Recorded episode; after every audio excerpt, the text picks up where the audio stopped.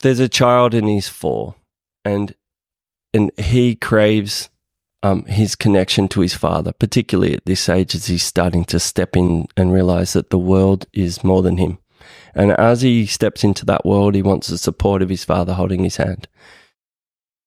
And at the same time, his father had a gambling addiction. Yep.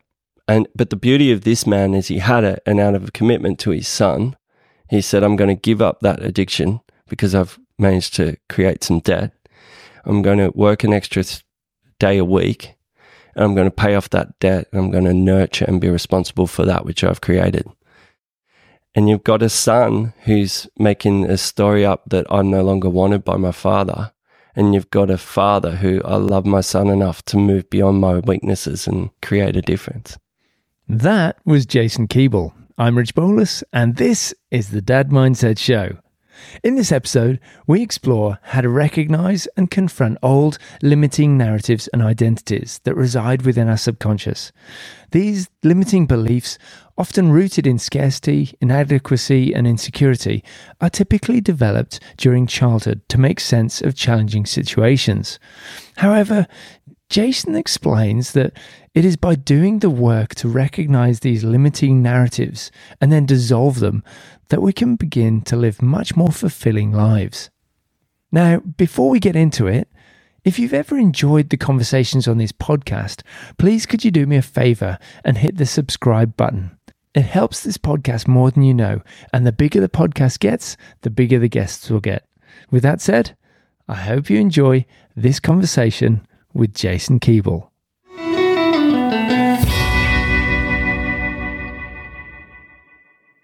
Jason, welcome to the show. Thanks, Rich. Thanks for having me. I'm really excited to dig into this because when we first met a couple of weeks ago, Mm-hmm. the story that you shared was just really touching. It really resonated. Can you just tell it again, if you will?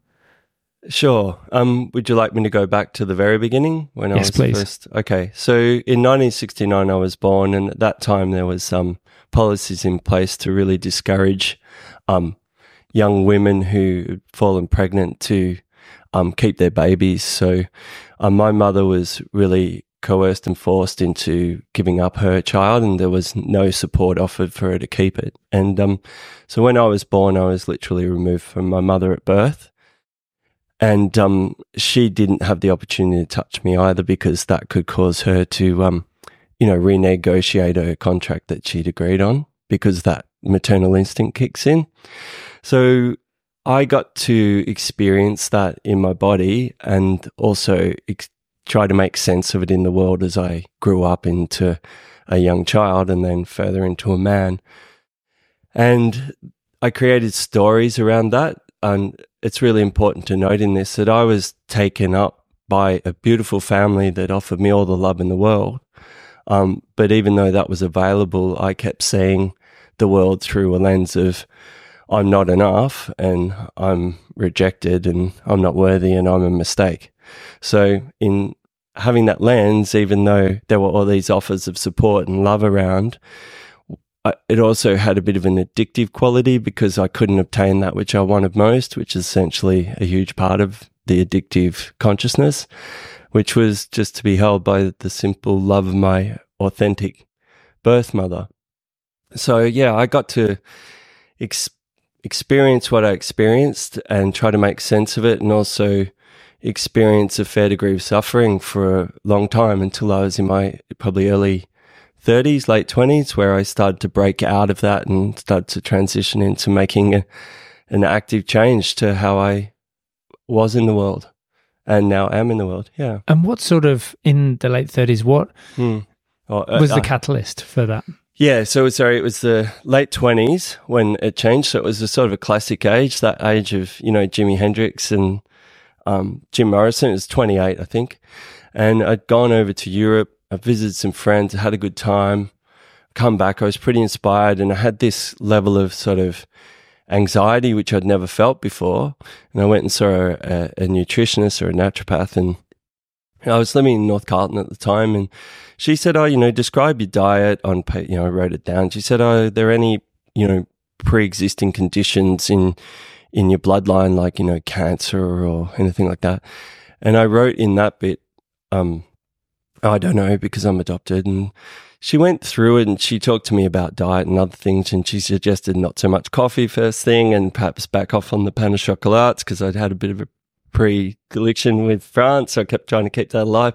And she said, Oh, you know, just on the side, like I know she mentioned something about adoption here. And I said, Yeah, yeah, I, I don't know. Like I, I, I kind of swept it aside because that's what I'd been doing for the last 28 years because I had been given a message a little bit around obligation, responsibility, and a bit tied into shame around, you know, what it would mean to my um, adopted parents if I was essentially there was a sense of betrayal if I actually went and sought something more than everything they'd given me. I don't think they meant that, and I don't, yeah, I don't think they intended, but there was an energy of that available, and I may have created it, but that was what I was experiencing. So I thought, out of loyalty, if you like, I'm not going to do that, but it was at my cost essentially. So I, she said, "Oh, have you ever thought about, you know, inquiring any further about the adoption?" Oh, no, no, no. Look, I'm fine. Told the story, which I just showed you. Explanation. Moved on. and walking down this street a couple of days later in Carlton, and there's this door, and I'd taken about ten steps past it, and I literally felt myself literally like in reverse going back, and I looked at the door, and it said "Adoption Support Agency" or something like that, and I walked in the door and they said, um, "Hey," and it's like one of those big terrace houses in Carlton, and in uh, yeah, whatever. And uh, they said, "Oh, you know, um, welcome. Um, we're here to help people um, and guide people through the adoption. Ooh, what would, would the word reconnection be? reconnection process?" Yeah, and I, I think I said, "Oh, great, thanks." You know, maybe took a brochure and left sure enough, within you know a month, I was back there and I was engaging in some workshops and stuff like that, and um, and just learning a bit about what it was to because the only other adopted person I knew I knew too, my brother was adopted, um, you know, who wasn't of my blood, and he came from another family, and he's never chosen to to follow that up. And there was one other kid at school and that was it. So even at school, I was had a real sense of separateness around you know what it is to be here on the earth and and how we are and our connection to family. So um, when I uh, went through this process, I guess one of the and I'm quite uh, you know conscious of not moving into any sense of victimhood. But one of the things that shocked me actually was they said, "Oh, a kid who's um, born and adopted out straight away without any connection has the same set of um, same level of PTSD as a returned soldier from two tours. And they said, um, and their fight or flight at three years old is just so overdeveloped because they've had to essentially just become chameleons and make sense. Like that's not really what's necessary, but in their world, because they're constantly shifting and pivoting to try and attract that which they don't have, they just like are constantly in fight or flight. And also, we have pretty much the same set of um, symptoms as someone who's um, been um, orphaned, except we've got a story of rejection.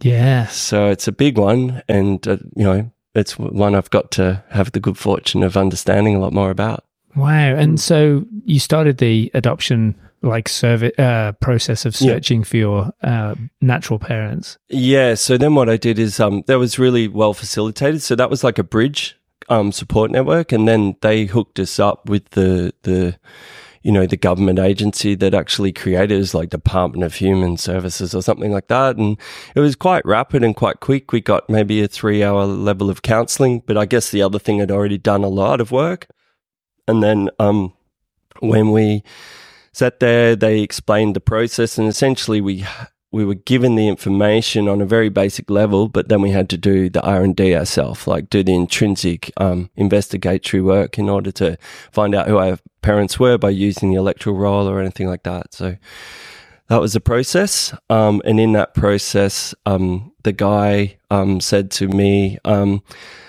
uh, "Was it you that had a sibling?" And well, no, was it you that was interested in a sibling? And I said, "Look, I I don't think it was. Um, I'm quite aware of my words. I'm pretty sure.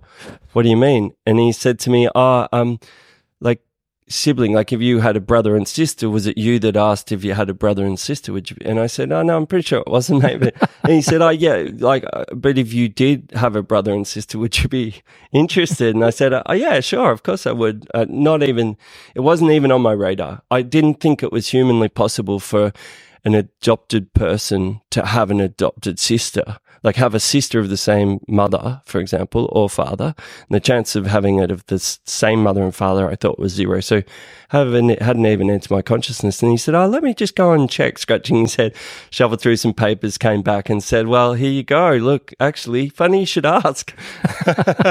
You've got a sister. And she actually did this same process 10 years earlier, which is like a it's almost like quantum, you know. She's 18, she's doing it. I'm 28 and I'm doing it, but we're really on the same page for the first time.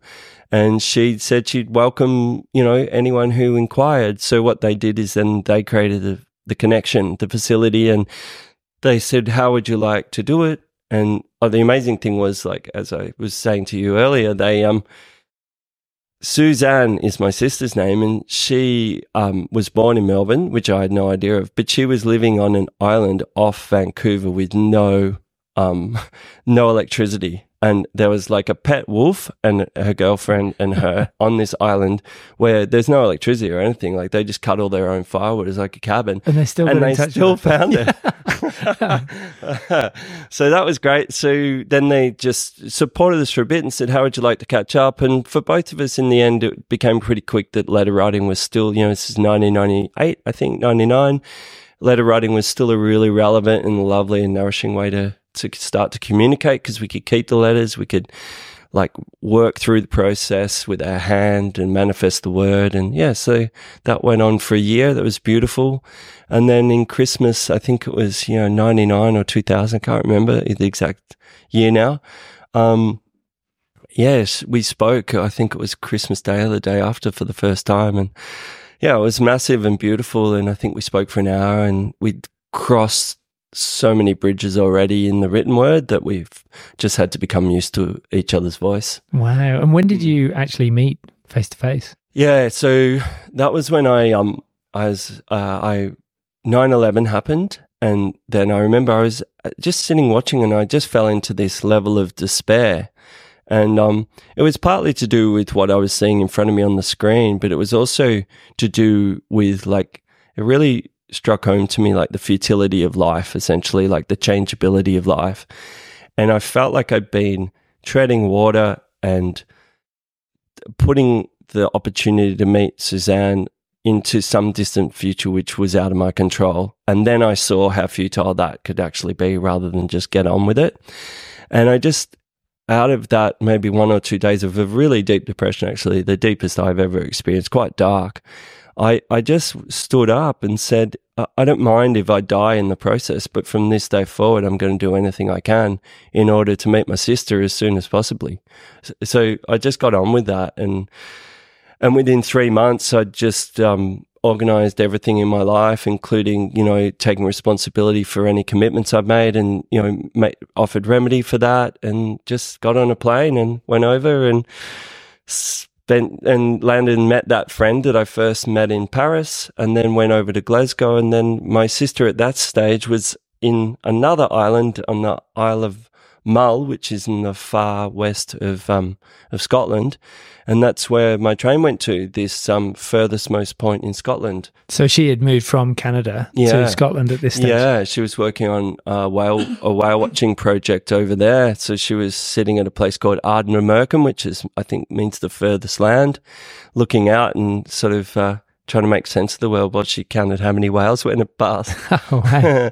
so yeah, she was on her journey as well. So yeah, I remember on that train, there was a point where I just um, reached a level of maximum input, um, which I'd experienced a couple of times before. I rowed in the head of the river, which was like quite a, a high level rowing event. I had my coach was actually um, two time world champion, ended up being Olympic champion a couple of years after. So had a high level of training, but also just had to balance whatever was going on externally and, and within the mind and just put the task ahead of me as the focus, regardless Yeah. of all that kind of distraction. So, and VCE exams are a bit like that. You know, you got three hours to express, you know, you know, 300 days of work and, you know, the chances of that are minimal, etc., cetera, et cetera. But it's just about honing in. So I was going through all those emotions and I'm just so, well, I'm on a train and in a minute it's going to stop. And after that, I'm going to go out a door and then I'm going to walk down the platform. And I walked down the platform and there was my sister and we just embraced and hugged each other for the first time. And I felt that feeling of someone with my own DNA, I guess, and own blood. And we walked to a little cute little Scottish bar overlooking the port and uh, had a pint of Guinness. And then she'd hired a little bedroom with two single beds and a little chest with the window overlooking the port for that night. So we didn't have to go anywhere. We weren't under pressure. We didn't have to meet anyone that she knew or anything like that. And I, we just fell asleep, her on her bed, me on mine. And an hour or so later, I just woke up and I looked across and she was just sleeping in exactly the same position as I always had. And I'd never seen anyone ever sleep in that position before. So that was the connection with my sister. And then I went over and I embraced her life for a while, you know, and one of my great friends, Nick Clements, had come down he was actually doing some traveling around Scotland. So it was really nice because she got to see the mirror of me in him, and she had one some of her great friends around, and I got to see the mirror of her in them. So it was quite balanced. It was a really lovely relationship, and we spent time together, maybe five or ten days. I can't really remember, long enough. And then it was time to get on with like getting into Europe and then just catching up at pivot points whenever we chose. I, I knew in my bones that I wasn't going to stay in the UK. So I, I, I actually planned to meet my friend Nick down in Portugal after that. So what I did is I left um, the Isle of Mull and went and had a, I used to do that in these days. I was 30 or so.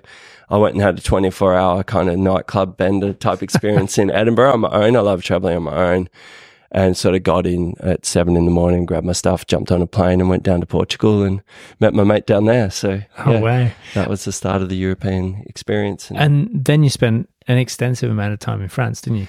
yeah, so then I traveled around um, Europe just working out and pivoting over to see Suze as well, really regularly, and also meeting each other. You know, Europe's like in so many different beautiful places, like heading over to see like somewhere in Italy, like Cinque Terre, or going up to Lake Como. It's so good. Yeah, it's beautiful. Jump on a train, exactly, and take your passport. Yeah, yeah, exactly. and you know, I was still there. She'd fly over in maybe two hours, and I'd take the long, slow train and go, you know, the twenty four hours from say Spain or Portugal up all the way around the Med up to there and meet her. And my mum, uh, my um, adoptive mum called Gay, um, she um, couldn't resist. So she flew over with her sister and met us in Paris. Yeah. She, and she just insisted that was what happening. So we went and met my mum and her sister with me and my blood sister. Wow. So that was really amazing. Yeah. Yeah. That was super special. And mum, gay, we'll call her my mum. I've never met my bio- biological mum at this stage. Um, so, um, she sighed a real sense of relief. I think she was a bit threatened there for a while. It was very challenging, of course. it must be really hard. Yeah, it was pretty massive for them. Um, my approach was whatever compassion I could hold and a, a high degree of um, honesty. Yeah. And it was a, not an easy path to navigate. But when we run, I find when I run with those terms, um, the best outcome that can prevail prevails. Yeah. Yeah, yeah. And Yeah. what when what's in front of us that we've got to resolve is the honest stuff, not the not the kind of conflated stuff. So yeah, that's that's how that was. So yeah, we all grew a lot from the process for sure. But we love each other and we're very much intact now. So it's great. Yeah. Yeah. And then how about your real parents then? Mm, my biological biological parents, yeah. Um. So, um. So yeah, I stayed in Europe for ten years, which is a whole another journey. And then after, and I'll just touch on that because in that time I um met my wife, and we chose to have a child. We bought a place in um, Chamonix in France. We set up a building company. Renee was in marketing for uh, an international company.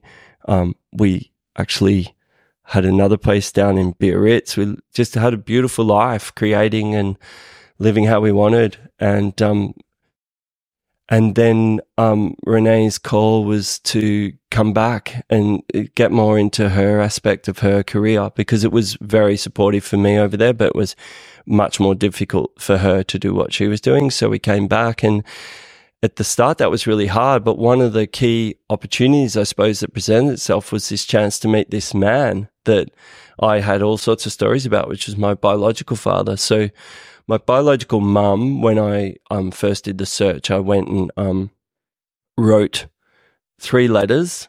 Um, well, first one I dropped off. Oh, sorry. First one I posted. Second one I sent registered post, and third I actually delivered to the door from memory. Um, and there was no response. And we're trained as to how to write the letter. So the red, the letter says something along the lines, which are just going to be key triggers, I guess, if for someone who had given birth, is to say, My name's Jason. I'm just writing to you about a family matter uh, regarding September 1969. Um, if you'd like to reach out, here's my contact. Please feel free to call me. I really welcome, you know, the, the conversation. So that's how it is. And yeah, when in the guidance that I'd received from the lovely man who asked me if I had a sibling, he said that the you know, and a lot of these things are data driven, but they're data driven as a result of people and their trauma. And he said the likelihood of a woman who's relinquished two children um, to actually be able to face that um, and revisit it is going to be massive and uh, unlikely. Um, so that was a mystery to me. Um, I did get the address right, it turns out. So it wasn't like some sort of false signal, it was actually correct um, which I know now. And that's because, yeah, in 2012, I decided to meet my father. And I went through the same process. I found out where he was and I wrote the letter. And within, instead of not getting a response within a short amount of time, I got a letter back. And it was absolutely beautiful. It was beautifully written, um, beautifully authored. The handwriting was delightful. And yeah, same thing. I think we may have written one more time, and then you know we were a bit. I was a bit more resilient then, so we spoke quite quickly, and then we were like, well, we should get on with this and meet each other. And you know, I had all these stories about this guy, and I just went and sat next to a man in a park in North Carlton, and you know, just a man who, when he was twenty, um, had sex with a girl that he loved, who um, later on became his wife, actually. Wow. And, you know, he really put a lot of um, perspective around, you know, what they endured in terms of, you know, being literally told that they were the black sheep if they even attempted to keep that child. And, um, you know, quite naive as well, even though they were country kids. They, um, you didn't realize that sex was sex at the time. no, one, ta- no one told you that. No one told him. It felt pretty good, but that was yeah. that kind of been sex because it was a sin. So how could it feel? and quite a high level of Catholicism in the family, and then you know what it was very uh, institutionalized with the church. So my mum and dad, it was actually the nuns who took the notes, the sisters who took the notes that are now available. So I got all those notes from the interviews from my mother, and then also they were the facilitators. So it was very much almost like a government and church hand in hand kind of institutionalized thing. And there was very much a story that, you know, the, the young man and the young woman who'd sinned in the eyes of God, the only virtuous thing they could do for repentance was to, um, to, um, relinquish their child to God fearing people and it was pretty heavy shit. And you know, the government didn't do anything to change that story, and they did later in 1974, where they started to demythologize all of that and allow you know women to be supported um, in their story of you know their creation, and yeah, so there's a lot going on there. But my dad's and he's a beautiful man. So you said obviously they'd had your sister as well. Yeah. And yep. so I think they knew what sex was by yeah, that stage. Otherwise, they're a very slow learn. yeah. but so what was the like? That must have been. I can't even imagine what that was like then for them to go through it twice. Yeah. So that's a massive thing, and you know, like with full respect to Suze and my sister and, and my father, so I can speak to it lightly and hopefully reverently from my side. But um, there's a lot of study and there's a lot of understanding, especially through kinesiology around, you know, kind of sufferance in utero as well. So the actual experience that I had as developing from that like supportive vessel that was holding and nurturing me as I was growing probably was less available to Suze in her story because there was already the guilt and shame and they already knew like the end result. That they wouldn't be able to keep. Yeah, they'd already made that choice. So, you know, it was just a, yeah, it's a radical thing. And, and six months after they had Suze, they actually got married. Wow. And they were married for 20 years Holy smokes. and they didn't have another child. yeah. Yeah. So they, there was a lot of kind of dark trauma in their relationship. And my father had a definite sense of responsibility and obligation and also a sense of hope to have a family. And I think my mother also had that, but she couldn't cross the bridge again. And she, for whatever reason, those two people couldn't create that for themselves to hold on to. And then in their late 40s, you know, when that childbirthing age was done, I think they realized their journey was over. Yeah. So it's a big one. Wow. Mm, mm. So yeah, I can't. I can't. I mean, I can speak to it. I know that this the thing that I know is that my mother actually never told her mother. So you know, it was very complicit because a doctor wrote a birth, uh, sorry, a sickness that certificate that um for my mother, just as she was showing to say she had glandular fever, because she was at teachers college and they said, "Oh no, like if you get seen doing this," so they uh, managed to hustle her away and then get her out to you know, deliver this baby and then do it a second time as well. And her parents were over in, you know, the kind of um, Gippsland region and they were none the wiser for those two times that she, from showing, which is probably like, say, four months.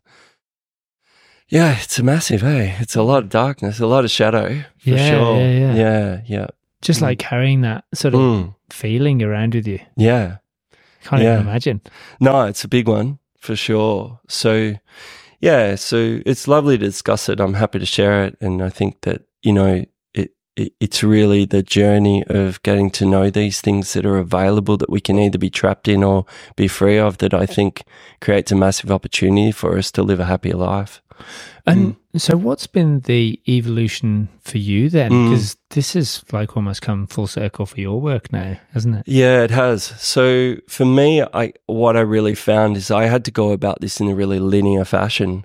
So some of the work I've been doing now is like it's very hard to work on myself. It's like a knife trying to cut itself or a fire trying to light. You know, it's it's just like quite difficult. It can be done. So I really went through things like really incrementally. Like I stepped in, and it was quite. It was more quantum when I went through that door, literally and the world opened up more and I started to see things, but it was very linear prior. And I guess there was also a quite a deep amount of trauma. So I had to, well, I didn't have to do anything, but I chose to go through the cycle of touching down on that trauma and coming out and touching down and coming out a little bit stronger each time. Whereas in the work that I'm offering now, it's, it's really the lenses that I was holding that was creating the story that kept the trauma. So, you know, when I was first in my relationship with my wife, I did everything I could to prove that I wasn't worthy and that she would reject me. Like it's pretty toxic stuff. And so, you know, And, fortunately, and that was a pattern that you'd been doing yeah, as a child as well. hundred percent. Yeah, yeah. So it wasn't until I learnt to let go of those stories that I'm not, I'm not um, rejected, and I am worthwhile. Or even if I'm, I mean, I know I am wor- of worth, but it's that I'm not not worthwhile. You know, that's not a truth. It's just a story, and there's a whole range of other things I can be, and I'm now going to go and explore what they might be and tune into my values as a man.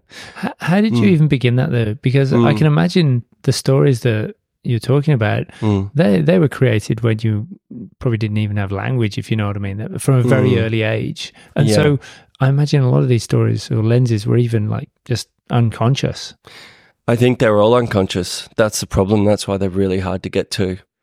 Um, and that's really the work that I can do now because of experience and some how do training. you yeah? How do you sort of mine for those those gems? I guess? well, it's literally it is in language, so it does come in. Um, it, you're right, pre-language. It is in resonance or frequency or energy. So you know, my body, if you like, as it came out of the um, the womb, the spine and the body would have been in like rigid shock as it wanted to. So I would have felt that separation. And then as I grew into the world and learnt language, I would have found words to actually manifest that sense yeah, of to tie to that experience. Yeah, Or yeah. feeling. Yeah. So the resonance is in the body and then the language creates the framework or the structure. Wow. So when I I can almost reverse engineer if I if I'm invited to, so I don't go around doing it uninvited, but if I'm invited to, I can listen to people's language and in their words, I can hear um, a lot around what their stories are. And then I also channel and have some intuition and perception. So yeah, it's a bit of a blend, but there's definitely a framework of um of of of listening carefully to the language because that's really a manifestation of consciousness. And do you Mm. think then that you said it's like a knife not able to cut a knife? Mm. That in itself, just by helping others, has really unearthed these feelings and experiences and, and thoughts for yourself. Yeah, so it's amazing now. Almost each time I have a client and work with them, I see my own stuff. Yeah. It's brilliant. So it's like I almost get like double bonus. so they get to heal and nurture. I, you know, yeah. So it's beautiful. And I go, oh well, that's interesting. I was just going through that this week, and thank you for showing that for me. Wow. yeah, yeah, it's beautiful. Can, Yeah. can you talk me through like an Mm. example of a process that you would, Yeah. how you would take a client through that? Yeah. So, for example, um, just try and think of something that's not too. I'll, I'll stay a bit more um, general, just out of courtesy and respect, obviously, to anyone I've worked with. So I'll stay quite broad. But um, what it is is um, in. Uh, okay, I'll give. I'll, yeah, this will work. There's a child and he's four, and and he craves um, his connection to his father, particularly at this age as he's starting to step in and realize that the world is more than him. And as he steps into that world, he wants the support of his father holding his hand. And at the same time, his father had a gambling addiction. Yep. And but the beauty of this man is he had it, and out of a commitment to his son, he said, "I'm going to give up that addiction because I've managed to create some debt. I'm going to work an extra day a week, and I'm going to pay off that debt, and I'm going to nurture and be responsible for that which I've created." And you've got a son who's making a story up that I'm no longer wanted by my father. And you've got a father who I love my son enough to move beyond my weaknesses and create a difference. Wow. Yeah. Mm. Two mutually supportive stories, but also mutually exclusive stories. Well, both both essentially the son's then grown up with the trauma that he's not wanted, which isn't true, and the father's doing his best as a man to be what his version of a man is. And they're both valid, but they create particularly for the son a level of trauma. So then But, nor- the, but then that would be reflected in the father as well, because obviously there's not the Mm. connection not there. the connection, yeah. And he's like, I'm doing my best for my son here. Yeah. So to go a stage back, the father's learnt that potentially from his father, who may have had a different reason for, you know, the version of being a man is to spend less time. yeah. Yeah. To spend less time with my son and put my energy into work because that's what a man does in order to provide for that which he's created rather than just uh, energetically support that which he's created, which are different things. I suppose when we move into our full sovereignty, we know that we can do it all. We can create the energetic provision and we can create the financial provision. Yeah. It's not Yeah. a zero sum game. It's just provision on all levels. Like that's what I'm here for. It's Yeah. not, it doesn't water down. It doesn't get isolated. And, and so, how did you unpack that then? So, was it Mm. just through asking questions and just, Yeah, yeah. So, I mean, it's a bit hard to explain. I, I guess I've done a course with a guy called Peter Crone, and that was amazing. He's like, I think, the best person in the world at the moment doing this stuff. And then from that, it just sort of started to dial in. It took a while, like, for it to really sink in. But it was I always had the skills, I suppose, because of the stuff I'd gone through. and you're highly attuned to? Yeah, Yeah, yeah. You'd been looking for this all along. Yeah, and then when I heard about it, I'm like, oh, this makes sense to me. And then It was another doorway that you'd walked 10 there it paces past. yeah. So then I just took it, and yeah, so I took this course, and it just really lined up for me. And I, I guess prior, I wasn't so benevolent in the usage of that. I wasn't always, you know malicious, but I could kind of see someone's weakness and say, you know, hold them at bay a bit, or organize or coerce, which isn't a healthy energy, but it was something I had available, so I could And that that was just something you'd learned through trial Yeah, and error. Through being that chameleon when I was three. Yeah, yeah. You know, like, well, what does this person need? I can work it out, and also where's this person's weakness? I can work it out. So I don't do that at all now. I just more am like, well, here I am to help. How can I help you transcend that thing which is holding you back? And so when they talk to me about a story, we literally go back to that four year old story. Yeah. And then in that, so it's very much like kinesiology, but it's just in consciousness. Wow. So kinesiology works, as you know, like in the sense that they'll tap back and go, there's something at four, there's something at four, yep. Okay, there's something at three, yep. I don't know. be- Actually, I don't know. What's Okay. when you say four and three, what does that mean? Well, kinesiology will just literally tap back in consciousness to where the Oh, trauma age. holds in the Yeah. age in the body, and that, like the work I've done will even go into neuro or past lives and other stuff. But you know, it depends on the person and what their availability and consciousness is to that being even possible.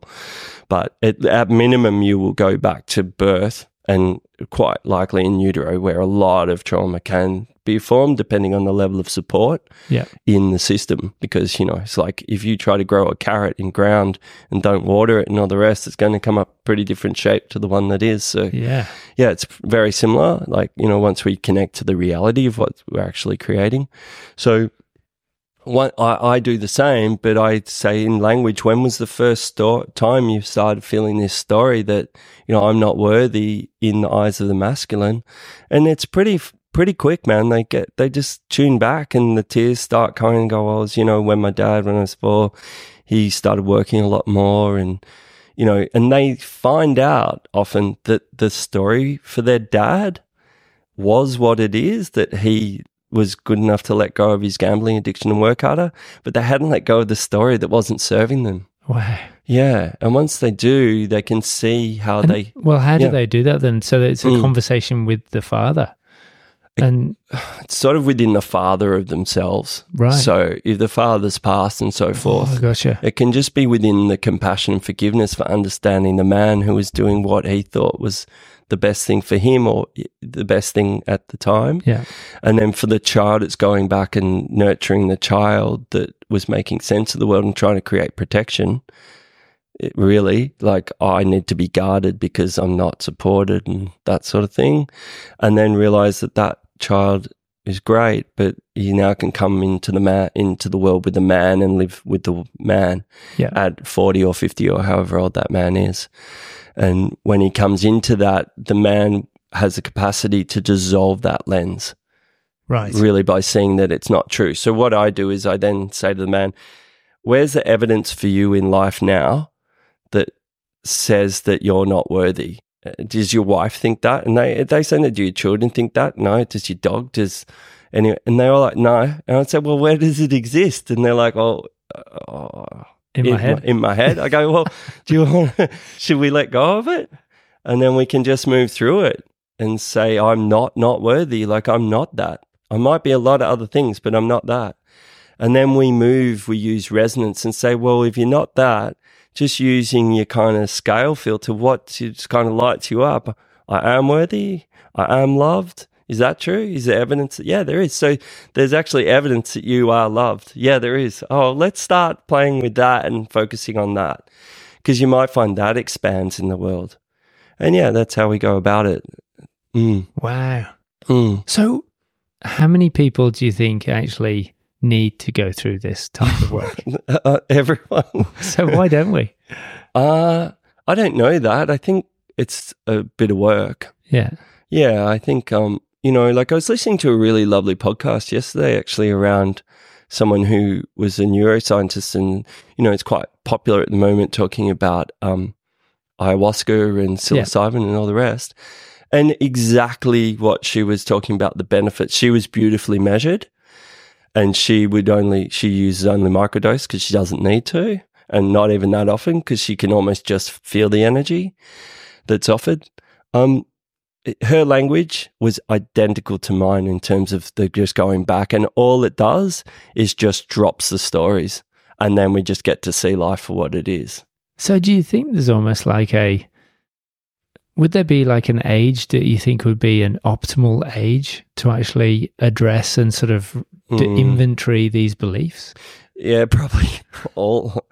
Um, so with the kids, it's easier because they just don't have, they just don't hold They the haven't trauma. built up the the calcification around the the beliefs. yeah, that's right. Yeah, and with the 60 year olds, it's bigger.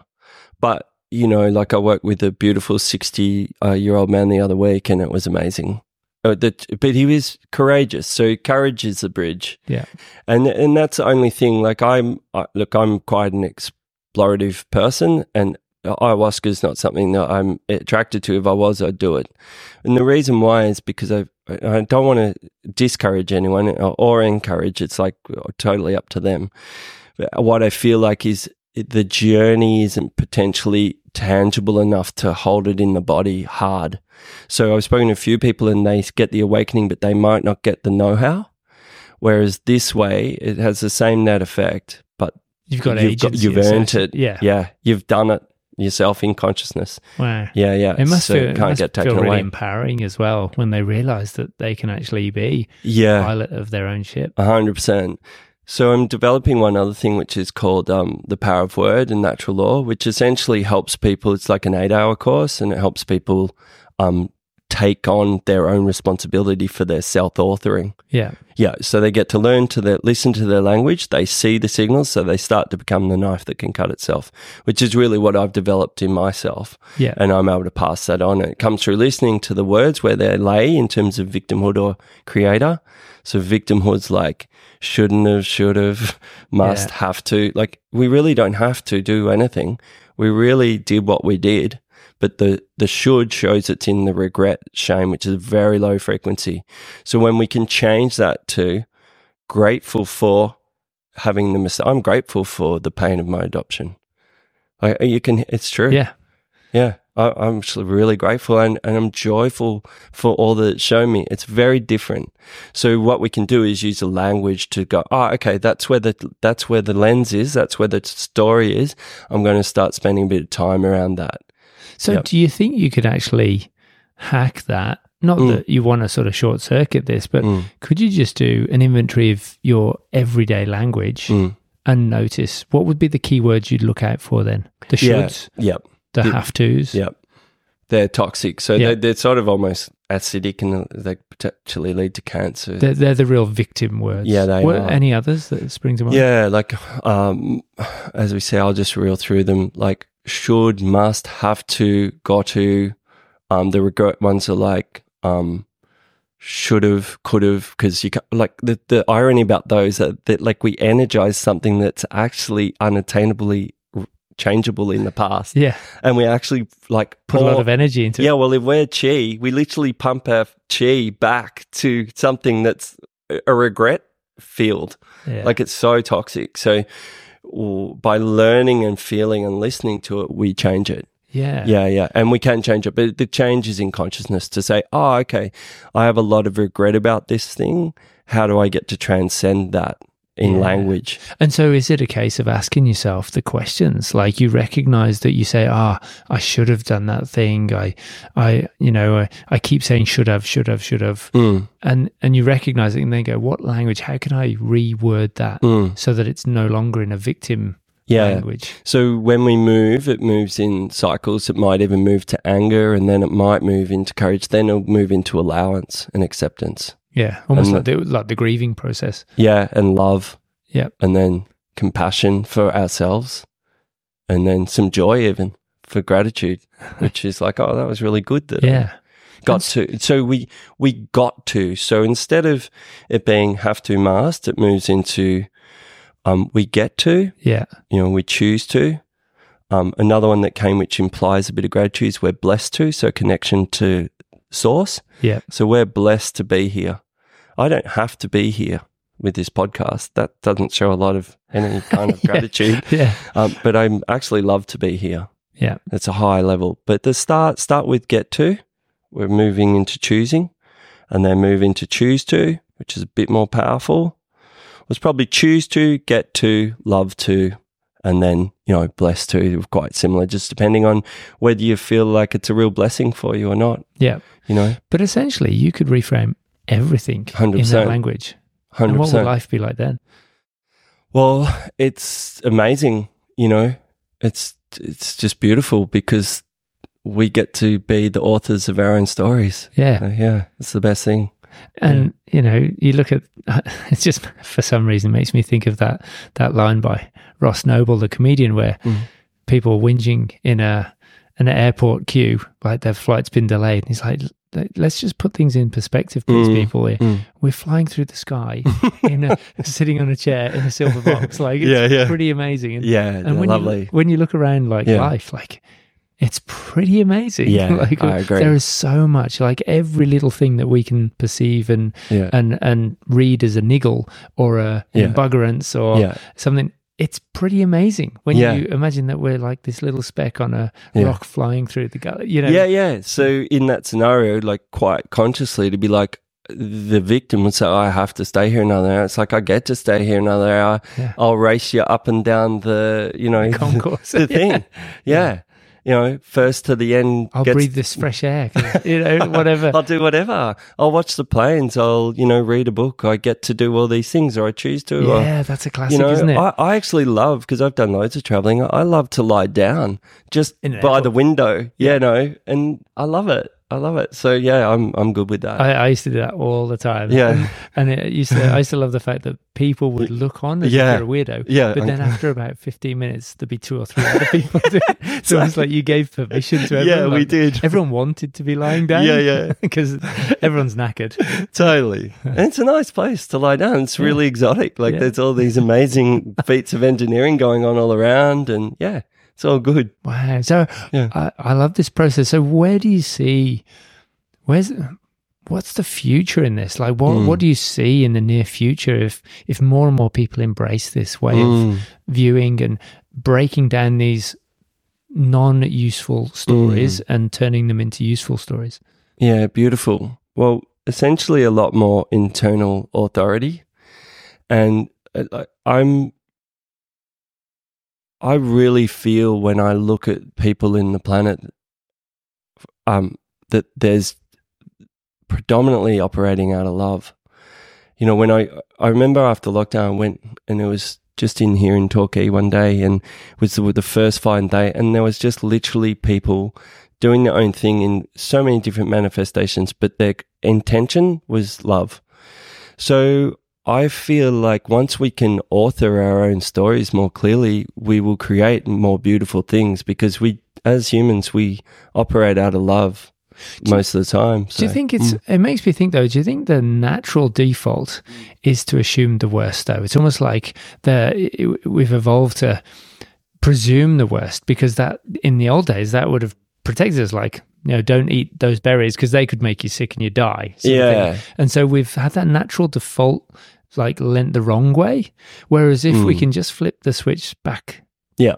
into that gratitude zone, Yeah. it it can be almost like a catalyst for Yeah, so I totally agree. So I actually personally feel like that's our evolution in consciousness. So it's the primal drivers. So the you know um, insecurity, um, fear, fitting in and uh, inadequacy, which is fitting in. Yeah. So I'm not I'm not loved. I'm not approved of. So I go, which is if you, if you're cast out by the tribe, you're going to get eaten by the lion. First one's you're going to be get eaten by the lion. Second one is if you- if you're not approved by the tribe, you're going to be eaten by the lion. Third one's scarcity.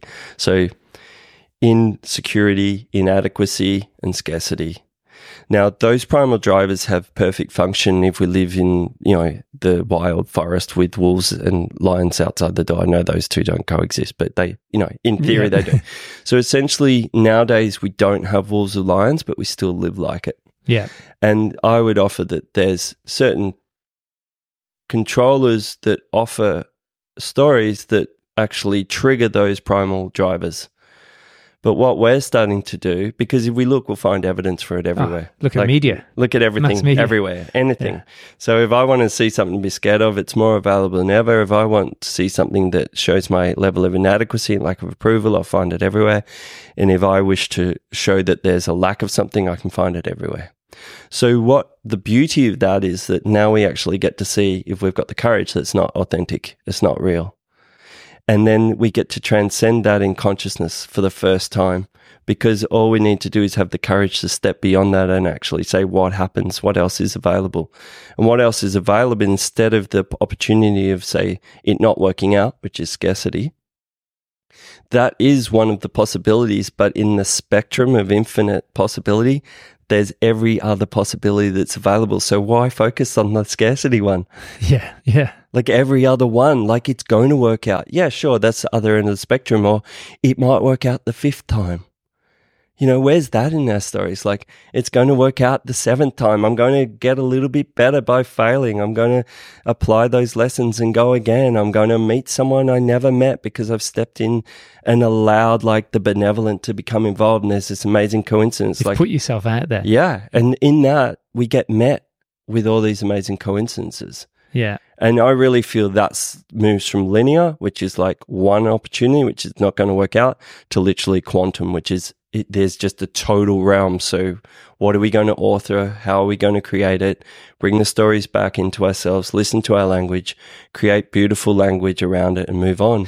Yeah. It, it reminds me of Steven Pressfield's book, The War of Art. Okay. and and he talks about the you know fighting the resistance. You know when you're trying to create art Mhm. whether it's you're a writer or whatever you you're constantly every day you have to battle resistance. You have to sort of Mhm. defeat that demon that you know that dragon slay that dragon so that you you do the work. But if we if you just turn pro you show up in the world every day. You show up as if the muse is going to hand you gifts of like art. And you just purely by taking control and going, I can show up and do the work every day and just expecting that at some stage it's going to actually become fruitful.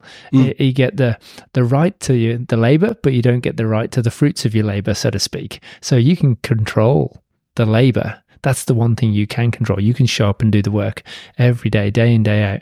You you can't necessarily control what's going to come from that, but as long as you're embracing the process, you and it sounds like when we're creating these stories, we we rewire these stories, and it's almost like we're expecting the best. We just don't know when it's going to come, but we know it's going to come at some stage. Well, I would also offer that um, in when we're holding a frequency that's like a lot less than those, a lot m- more broad than those um, primal drivers. So you know, insecurity, like I'm in danger. It's such a narrow band of opportunity that we get to see the world through. So when we broaden that into a much bigger band and then actually decide to let go of that story of like I know I, I do actually know people who think they're unsafe. Like and it's not it's not going to work out. They're going to get hurt. In most situations I've actually met people like that. That's a horrific way Wow. to actually be. Yeah. Like which is anxiety. Well, you can imagine like your adrenal glands just on Oh, ah. DEFCON five. yeah, the toll on the body and you know the um just the um yeah, the burden is immense. And and what what I'd offer to those people is that if they can see that as a story that they've created through something earlier in life and they can dissolve it, then they can move into a much broader spectrum of what's available, which is essentially anything. I, I actually, what I'd love to touch on is it's the uncertainty. So at the moment, I think that's really what the precipice is. We have been, I would offer, we have been um, fooled that to think that uncertainty means unsafe. yeah, Now, it, it, uncertainty is the nature of life. No one, you can plan it all you like. certain. You don't know what's happening tomorrow. We can plan it all day and we do not know. yeah. So, So, you think we've been fooled into believing that if we do plan, a plan will work? well, to take full responsibility as a creator is that we've been offered that story by someone that uncertainty means unsafe and I've accepted it. Yeah, Okay, so fooled means like I'm a victim, right? Someone's gone and Yeah. bent me over. No, no. I have been offered that story and I accept it. Well, my story is uncertainty is the nature of life. It's been v- quite modern that we've been told that uncertainty is unsafe. Like there were people sailing all around the world with no guarantees. I can guarantee you everything was uncertain. yeah. Uh, the whole time. Not long ago, there were people moving into, you know, going to set up their first home in pioneering, and you know there was Well, no have to move on from the village when it reached a certain size. And they Just got given the coals. Off you go. Off you go. Yeah. So there was uncertainty was much more natural, and just I would say it's quite recently, maybe in the last hundred years, it's become um, uh, it's unsafe. So let's move it incrementally, a bit like the get, you know, get to, choose to, love to. We'll move. Uncertainty is unsafe to certainty is uncomfortable. Then the next shift down is certainty is unfamiliar because it's not at the moment, but it really is. Then we accept that that's a lie. That is just a total lie. Uncertainty is familiar, but I'm not yet comfortable with it. But I know it's everywhere. Okay, so we're starting to see it. And then we go to uncertainty is familiar and I'm comfortable with it. It's my natural way of being. And then we move to uncertainty is exciting. Yeah, embrace it. Yeah. And we never know what's going to happen. And I meet my sister and I meet my dad and meet my wife and I live in amazing places. And But what kind of wonderful language would it be to have as a parent? Mm. How do we, how would you Mm, nurture mm. that at the breakfast table with your children? Just in language the whole time. So what would it look like? What does you, what does your breakfast look like? With what would you, no, maybe. Not. so what language would you say? Like, okay, what what amazing uncertainty are we going to come across today? What are we uncertain about today? What would what do you think would be a way that we could? I think it's I think it's uh, for kids their natural ways that there is uncertainty and then the schooling and all the rest sort of uh, you know conditions them into a, a level of creating a certainty which is false. Hmm. So certainty doesn't exist, but you know we try to corral ourselves in our opportunities so that we try to create a level of certainty, and that's okay, but not at the cost of the natural law, which is uncertainty, right? And not at the cost of embracing what's available in the in the realm of uncertainty, which is so broad that literally that if we're not looking for it, we're not seeing that opportunity. Yeah, That's the real the difference. filters are completely closed. Yeah. So I- would say because I do have a con, a, like a, a connection with source. So for me, it's like we're actually saying to source consciousness or Wait, what, source, what do you mean by that? like th- there's a benevolent force that we're all a part of, and we get to express that in a unique way once we come fully lit up. You know, so there's seven billion different expressions of the one.